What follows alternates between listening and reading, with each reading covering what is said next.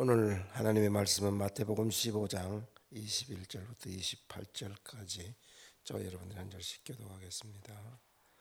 예수께서 거기서 나, 나가사 두루와 시돈 지방으로 걸어가시니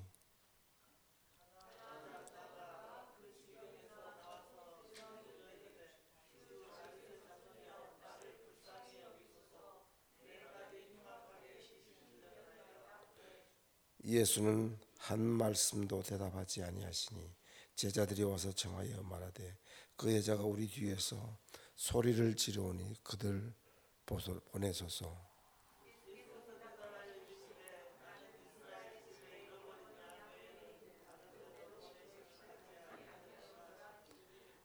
여자가 와서 예수께 절하여 이르되 주여 저를 도우소서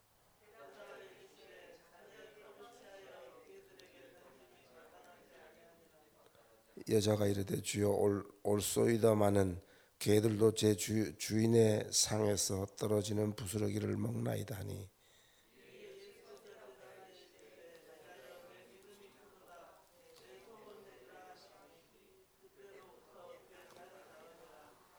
아멘. 한 번은 예수님께서 두루와 사돈 지방에 가시게 됐는데 가난한 여자 하나가 나와서 크게 소리를 지르면서 주 다윗의 자손이여 나를 불쌍히 여기소서 내 딸이 흉악한 귀신 들었나이다 하면서 고쳐주기를 소원했지만 예수님은 아무런 대답도 하지 않으셨습니다. 이 여자는 몇 번 소리치다 그만두는 것이 아니고 계속 소리를 칩니다. 제자들이 옆에서 주님께 말씀드립니다. 선생님, 저 여자가 아까부터 우리 뒤에서 소리 지르고 야단인데 그저 몇 말씀 하셔서 돌려 돌려 보내시는 것이 좋을 것 같습니다. 이 말 뒤에는 이거 도무지 시끄러워서 견딜 수가 없네 하는 뜻이 포함되어 있었을 것입니다.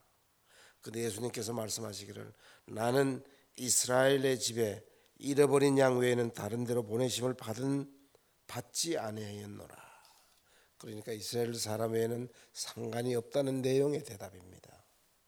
그러나 자기와 상관없다는 거절의 말씀을 듣고도 이 여인은 계속 도와달라고 간청을 합니다.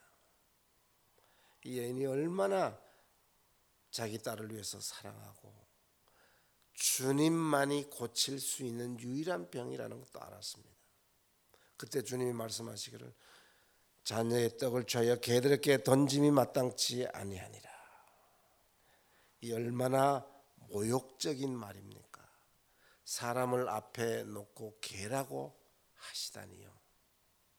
그러나 이 여인을 보면서 그런 모욕도 개의치 않고 주님께 주님 옳습니다. 그러나 개들도 제 주인의 상에서 떨어지는 부스러기를 먹습니다. 나는 부스러기라도 좋으니 그 부스러기를 주십시오. 하는 뜻의 간청이었습니다.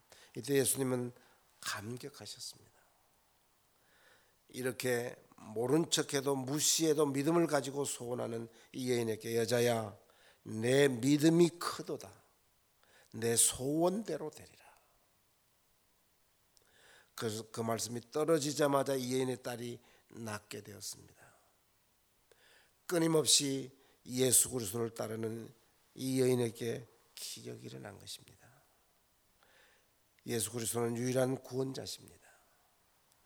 여인의 후손이 사단의 머리를 깨뜨리시고 우리를 구원하신 그분이십니다. 예수만 믿는 믿음의 기적을 낳고 훈련은 천재를 만든다는 말이 있습니다. 적극적인 삶의 자세에 대해서 말씀드린 적이 있었습니다. 사람은 어려운 일이 직면할 때 뒤로 물러서는 사람 있고 주저하는 사람 있고 어려움을 헤치고 앞으로 나가는 사람이 있습니다. 우리는 앞으로 나가는 사람이 되어야 할 것입니다. 그래야 약속의 땅에 들어갈 수 있습니다. 그러면 명확한 목표가 있어야 합니다. 혹은 소원이라고도 해도 좋습니다. 이상이라고도 좋습니다. 그것을 꿈이라고 해도 되고 사명이라고 해도 좋습니다.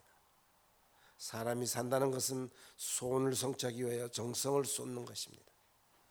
사람이 산다는 것은 이상을 실현하기 위하여 분투하고 노력하는 것입니다. 사람이 산다는 것은 목표를 달성하기 위하여 피와 눈물과 땀을 흘리는 것입니다. 사람이 산다는 것은 사명을 완수하기 위하여 생명과 정령을 불산하는 일입니다. 무슨 일이나 먼저 뜻을 세우고 목표를 확립할 수 있어야 합니다. 우리의 뜻은 뜻을 세우는데 큰 뜻을 세우고 높은 뜻을 세우고 옳은 뜻을 세울 수 있어야 합니다. 이 세상의 뜻을 세우는 것처럼 중요한 것은 없습니다. 복음에 유익되는 뜻을 세울 수 있어야 합니다. 적수 공곤으로 시작하여 인생의 대업을 성취한 사람들 모두 보면은 마음속에 간절한 뜻과 목표를 세운 사람들입니다. 먼저 목표가 분명해야 마음속에 항상 불타는 마음이 있어야 하고 간절한 소원이 있어야 합니다. 내가 이것을 위하여 내 정성도 쏟고 내 목숨을 바치겠다고 하는 강한 사명감이 있어야 합니다. 예수 그리스도에 관한 간절한 믿음이 요구되는 것입니다. 사도 바울을 한번 보십시오. 사도행전 20장에 보면은 이런 말씀이 나옵니다. 아시아에 들어온 첫날부터 지금까지 내가 항상 너희 가운데 어떻게 행한 것을 너희도 아는 바니 곧 모든 겸손과 눈물이며 유대인의 관계를 인하여 당한 시험을 참고 주를 섬긴 것과 유익한 것은 무엇이든지 공중 앞에서 각 집에서 아낌없이 너희에게 전하여 가르치고 유대인과 헬라인들에게 하나님께 대한 회개와 우리 주 예수 그리스도에 대한 믿음을 증가하는 것이다. 보라 이제 나는 심령의 매임을 받아 예루살렘으로 가는데 저기서 무슨 일을 만날지 알지 못하노라. 오직 성령이 각 성에서 내게 증가하여 결박과 환란이 나를 기다린다나. 달려갈 길과 주 예수께서 받은 사명 곧 하나님의 은혜에 복음 증가는 일을 마치려 함이라. 나의 생명을 조금 더 귀히 여기지 아니하노라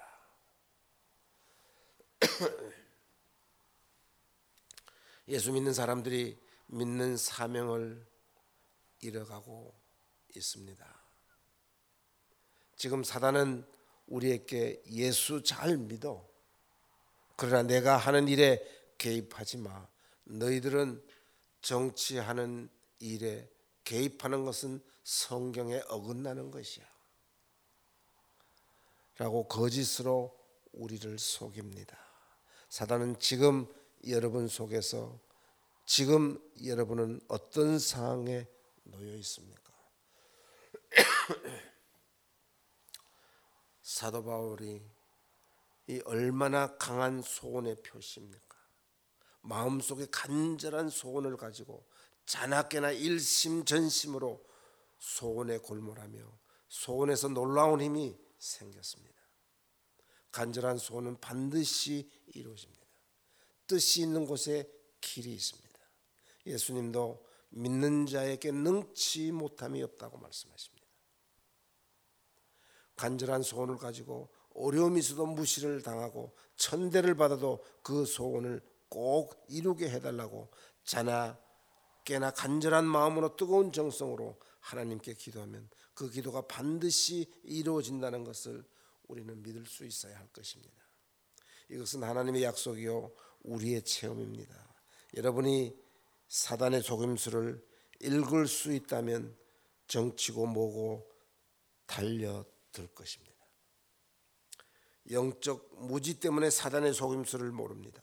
복음 복음 하다가 다 놓쳤고 지금 와서 이런 소리 저런 소리 하면 안 된다고 오직 복음만 전하라고 하지만 복음이 최우선권입니다. 그리고 사단의 공격을 보지 못하면 여러분 가지고 있는 그 복음을 나도 모르는 사이에 변질시켜 갈 것입니다. 이미 저는 변질된 복음의 사람을 보고 있습니다. 혹시 내가 아닌가 생각해 보실 수 있기를 바랍니다. 어제 뉴스에 HD 4806 법안이 통과가 되었습니다. 하원원에서 통과를 시켰습니다.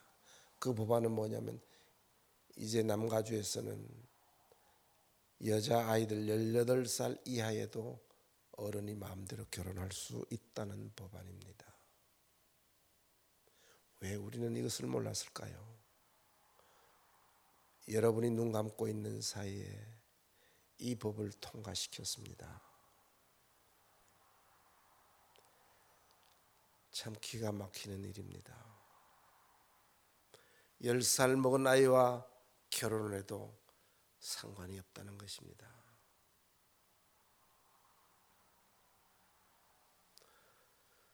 우리가 하는 기도의 힘 정말 놀라운 일입니다. 악법이 통과되지 않도록 우리가 얼마나 기도했을까요? 그러나 힘을 가진 자는 결국 통과를 시켰습니다. 기도는 기적을 낳습니다. 여러분, 우리는 하루를 살아도 목표를 가지고 살아야 합니다. 하루에는 하루의 목표가 있고 한 달에는 한 달의 목표가 있고 1년에는 1년의 목표가 있습니다. 여러분이 조금만 눈을 뜨고 조금만 정치에 귀를 열고 있다면 이것은 우리가 막을 수 있었을 것입니다. 목사님들 교회들 나는 상관없어 하고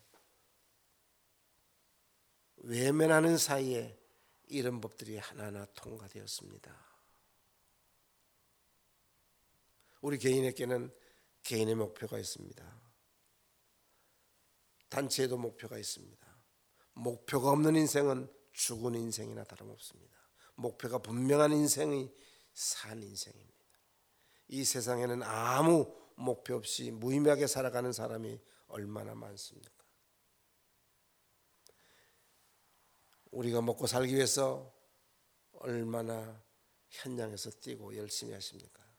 여러분이 하루, 하루에 30분 1시간만이라도 그쪽으로 우리가 귀를 열고 볼 수 있었다면 이런 법은 통과시키지 않아도 될 것입니다. 우리가 깨어나지 못했기 때문에 결국 보고 이 법을 통과시키고 말았습니다.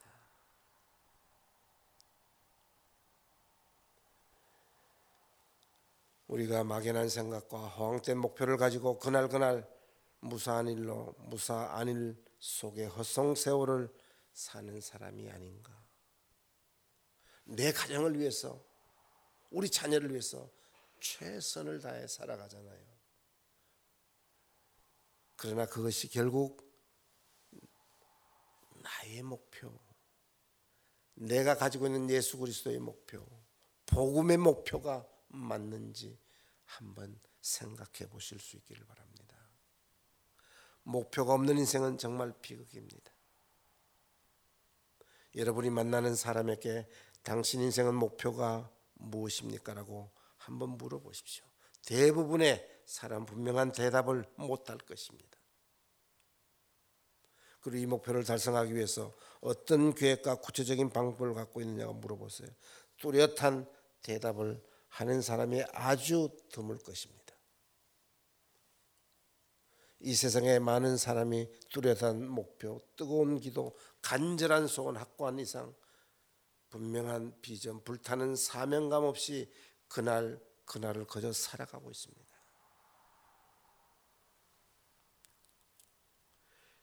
그러므로 그런 인생에 생기가 없고 보람이 없고 의미도 없습니다.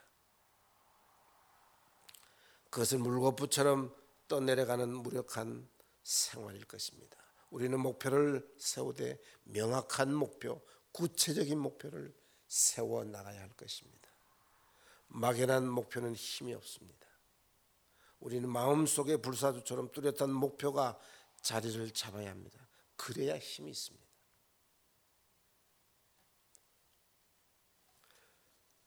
여러분 목표가 무엇이라고 생각하십니까? 예부에서 나를 끌어당기는 힘입니까? 하나는 내 안에서 성령이 미는 힘입니다. 하나는 밖에서 끄는 힘입니다. 목표를 세우면 종에 쓰십시오. 그리고 다른 사람께 선언하십시오. 목표를 머릿속에 영상화 하십시오. 작곡가의 머릿속에 음악의 멜로디가 항상 쉬지 않고 흐르듯이 내 목표가 머릿속에 잠시도 사라지지 않아야 합니다. 목표는 나무와 같습니다. 물을 주고 벌레를 잡듯이 내 목표가 머릿속에 잠시도 사라지지 않아야 합니다. 뿌리 깊은 나무는 바람에 넘어지지 않습니다. 내 마음속에 깊숙이 자리 잡은 목표는 아무리 어리, 어려운 시련과 고난을 겪고도 흔들리지 않습니다. 사람이 살아가는데 사명을 발견하는 일처럼 중요한 일은 없을 것입니다. 인간의 사명을 위해 살고 사명을 위해 죽을 수 있는 치명적인 존재입니다. 우연히 세상에 태어난 것이 아니라 각 사람이 하나님의 신분을 하기 위해 태어났다는 사실을 믿으실 수 있기를 바랍니다. 하나님이 주시는 것은 그대로 가지고 사는 것이 가장 중요합니다. 여러분 여자로 태어나셨습니다. 남자로 태어나셨습니다.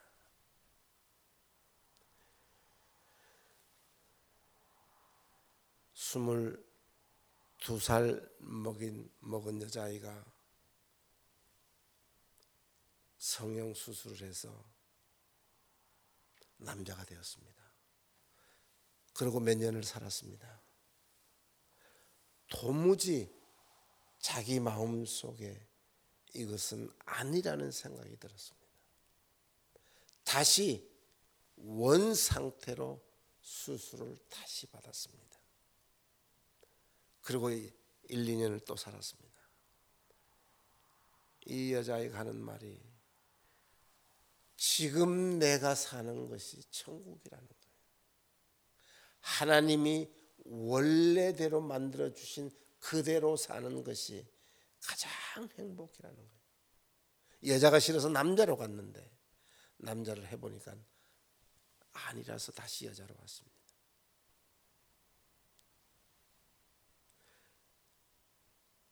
내가 여자로 태어났는데 여자가 가장 좋은 것이라는 것을 우리는 느끼지 못했을 것입니다. 남자로 태어나서 남자로 태어난 것이 가장 좋다는 것을 못 느끼고 살았을 것입니다. 그러나 하나님이 주신 것 그대로 사는 것, 하나님이 주신 그대로 가지고 살 때 행복이라는 것을 우리는 깨달을 수 있어야 합니다. 하나님이 인간에게 생애 최고의 날은 하나님이 주신 자기의 사명을 발견하는 것입니다. 나는 남자입니다. 나는 여자입니다. 나는 남자로 여자로 태어났다는 이 사실이 하나님이 주신 것이기 때문에 최고의 목적이라는 것입니다. 하나님이 주신 그것이 나에게 가장 유익한 것이라는 것입니다. 사도 마울의 말을 한번 들어보십시오. 빌립보서 3장 12절 이하에 내가 이미 얻었다 함도 아니요 온전히 이루었다 함도 아니요 오직 내가 그리스도 예수께 잡힌 바 된 그것을 잡으려고 쫓아가노라 형제들아 나는 아직 내가 잡은 줄로 여기지 아니하고 오직 한 일 즉 뒤에 있는 것은 잊어버리고 앞에 있는 것을 잡으려고 표대를 향하여 그리스도 예수 안에서 하나님 하나님이 위하여 부르신 부름의 상을 위하여 쫓아가노라. 그러므로 누구든지 우리 온전히 이룬 자들은 이렇게 생각할지니 만일 무슨 일이 무슨 일에 너희가 달리 생각하면 하나님이 이것도 너희에게 나타나시리로다. 오직 우리가 어디로 가 어디까지나 이르렀든지 그대로 행할 것이니라. 우리는 내가 가진 것에 내가 나된 것에 만족하실 수 있길 바랍니다. 하나님이 여러분에게 주신 사명입니다. 요수와 갈렙을 한번 보십시오. 하나님이 허락하신 땅의 경관 성과 키가 큰 사람만 본 것이 아니라 하나님의 약속을 믿음의 눈으로 보았습니다. 그러므로 그는 확신을 갖고 그 땅을 점령을 합니다. 나가자 했습니다. 그러나 믿음 없는 열 사람은 그 땅에 성곽과 경과고 안악 자손이 사는데 키가 크고 우리는 그들에게 비하면 메뚜기 같은데 아마 그들이 우리를 볼 때 그렇게 볼 것이라 했습니다. 그러니까 자신이 없고 겁이 나서 뒤로 물러설 수밖에 없습니다. 여러분 우리가 이 세상을 살아가는데 믿음이 필요합니다. 인생의 대업을 성취한 사람을 한번 보십시오. 사회에 큰 업적을 남긴 사람을 한번 보십시오. 그들은 모두 믿음을 가지고 산 사람들입니다. 나는 할 수 있다고 믿는 것과 나는 할 수 없다고 생각하는 것은 엄청난 차이가 있습니다. 인생에서 가장 중요한 것은 자신감을 갖는 것입니다. 사도 바울은 내게 능력 주시는 자 안에 내가 모든 것을 할 수 있다고 선언합니다. 이것은 교만이 아니라 겸손이고 주 안에서 확고한 신념을 말하는 것입니다. 주님께서 나와 함께 하시면 모든 것을 할 수 있다는 신념이 필요합니다. 절대로 자기 자신을 부정적으로 생각하지 마시기 바랍니다. 나는 무엇을 해도 안 된다. 나는 재주도 없고 머리도 나쁘고 능력도 없다. 이런 패배적이고 부정적인 생각은 마이너스의 측면에서 보면 안 된다는 것입니다. 이런 사람은 노력을 포기하고 도전을 체험하고 패배감에 빠지고 마는 것입니다. 그는 모든 일에 자신을 잃고 자포 자기에 휩쓸리고 맙니다. 그러므로 인생에서 가장 중요한 것은 예수 그리스도 안에서 나는 모든 것을 할 수 있다는 것입니다. 성경은 내가 믿음대로 되라고 말씀을 여러 곳에서 말씀합니다. 여러분 우리 안에 하나님이 준비해 주신 위대한 천재가 잠재되어 있습니다. 우리 마음 속에 놀라운 가능성과 탁월한 잠재력이 있습니다. 먼저 그것을 찾아야 합니다. 그리고 그 가능성과 잠재력을 꾸준히 개발할 수 있어야 합니다. 많은 사람이 자기 안에 위대한 거인이 있고 놀라운 천재가 있다는 것을 모르고 있습니다. 우리 인간은 하나님이 만드신 피조물이기 때문에 만인의 가슴 속에 놀라운 빛과 힘이 간직되어 있습니다. 우리는 이 빛과 힘을 최고도로 최고도로 표현하고 발휘할 수 있어야 합니다. 누가 용, 용기 있게 살 수 있습니까? 권력을 가진 사람입니까? 돈이 많은 사람입니까? 지식이 많은 사람입니까? 믿음을 가지고 사는 사람입니까? 나의 배후에는 하나님이 계시다는 확신이 이것이 용기의 원천입니다. 내 속에 예수 그리스도가 있기에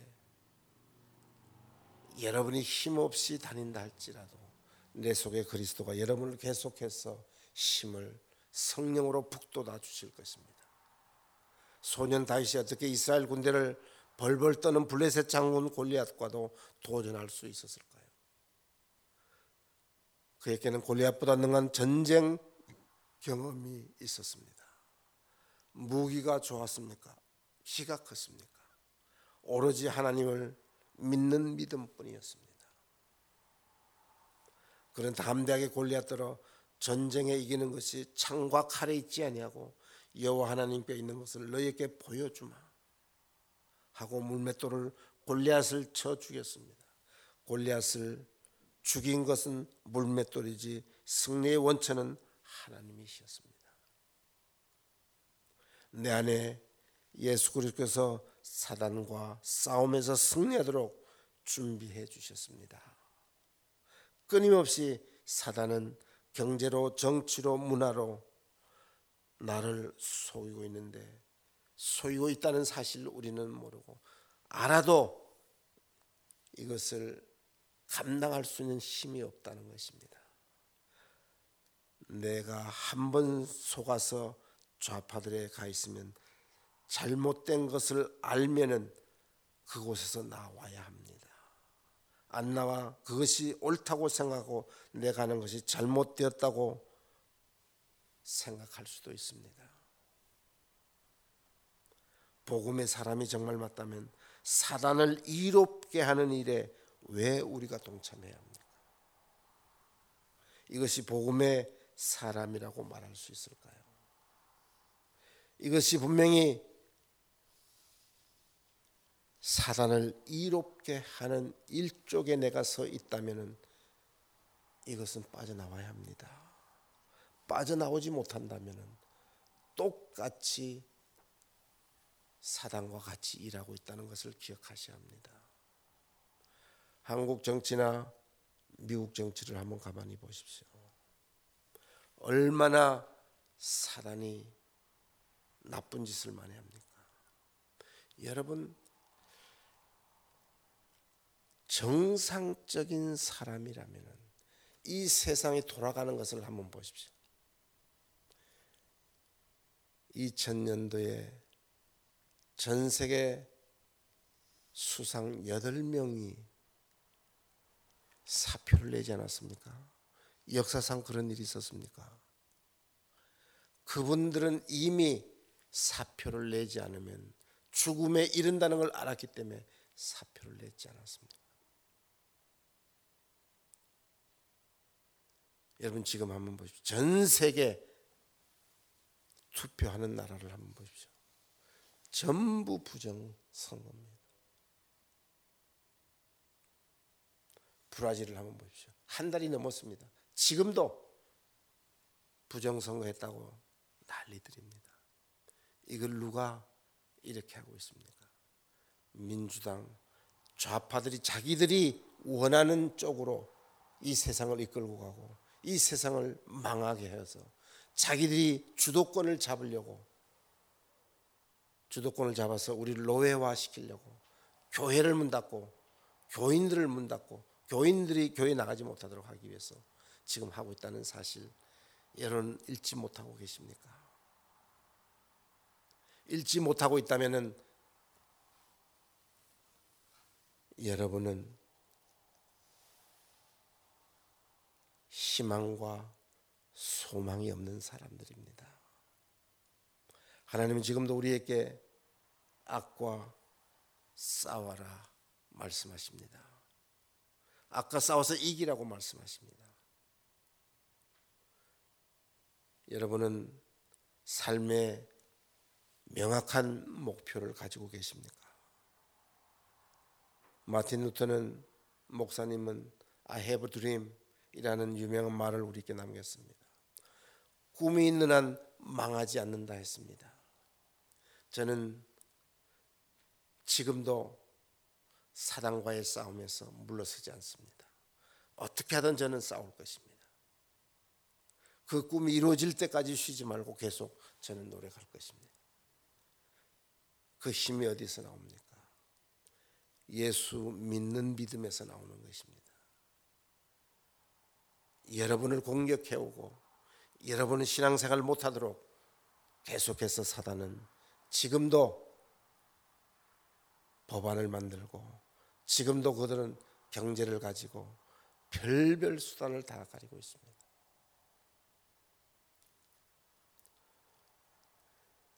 여러분이 정말 사단이 지금 하고 있는 일 자세하게 아신다면은 이 자리에 앉아서 그들이 앉아 있을 수가 없을 만큼 화가 날 것입니다.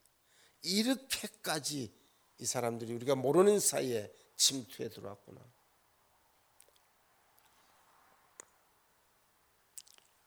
우리는 이제부터라도 말씀 속에서 그들이 우리에게 무엇을 위해 공격해 오고 나를 위해 우리 후대를 위해 어떻게 공격해 들어오는지 분명히 보실 수 있기를 바랍니다.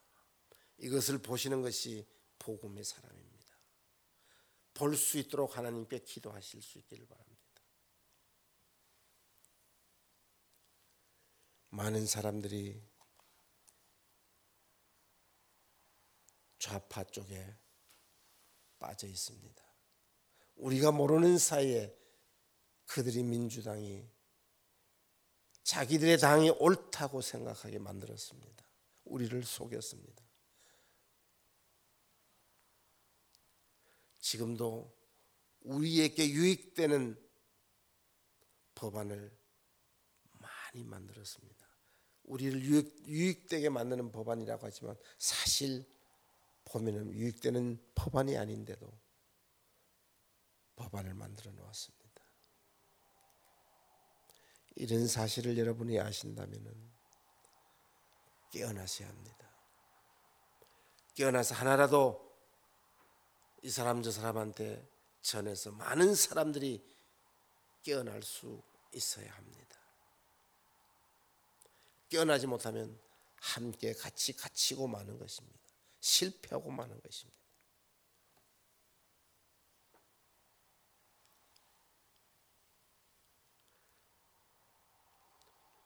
하나님께서 내 믿음대로 되리라고 말씀하십니다. 여러분의 믿음의 기초가 어디에 있습니까? 예수 그리스도의 밑바탕에서부터 시작이 되었을 것입니다.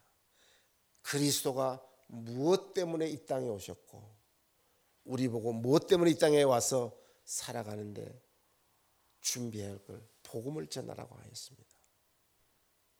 복음 전하는 것이 뭡니까? 예수 믿지 못하게 하는 그들 세력들과 싸우면서 복음을 전할 수 있어야 합니다. 그래서 여러분을 살리는 일입니다. 우리 후대를 살리는 일입니다. 우리 가정을 살리는 일입니다. 여러분 성령의 힘을 입어 날마다 날마다 승리하는 삶을 사실 수 있기를 주 예수 이름으로 축원드립니다. 기도하겠습니다. 하나님 감사합니다. 저희들이 너무나 연약하고 무지하여서 세상 것을 알지 못했습니다. 세상의 악법들을 우리를 조여오고 있는 사실도 몰랐습니다. 지금부터라도 귀를 막고 아니다고 생각하는 것이 아니라 잘못된 것을 잘못되었다 생각하고 바꿀 수 있도록 축복해 주옵소서. 너무나 무지해서 알지 못했던 것을 늦게라도 알 수 있도록 인도해 주옵소서. 세상이 너무너무나 험난해졌습니다. 너무 어려워졌습니다. 이제부터라도 이 험난한 세상을 살아가는데 사단의 장난이라는 것을 알고 사단과 싸울 수 있도록 힘을 허락해 주시옵소서. 우리 참사랑 괴드나드는 모든 식구들 복음의 식구들이 되게 하시고 사단과의 싸움에서 우선순위를 두고 살아가는 참사랑교회 성도들이 다 될 수 있도록 인도해 주옵소서. 지금도 살아서 역사하시는 우리 주 예수 그리스도 이름으로 기도하옵나이다.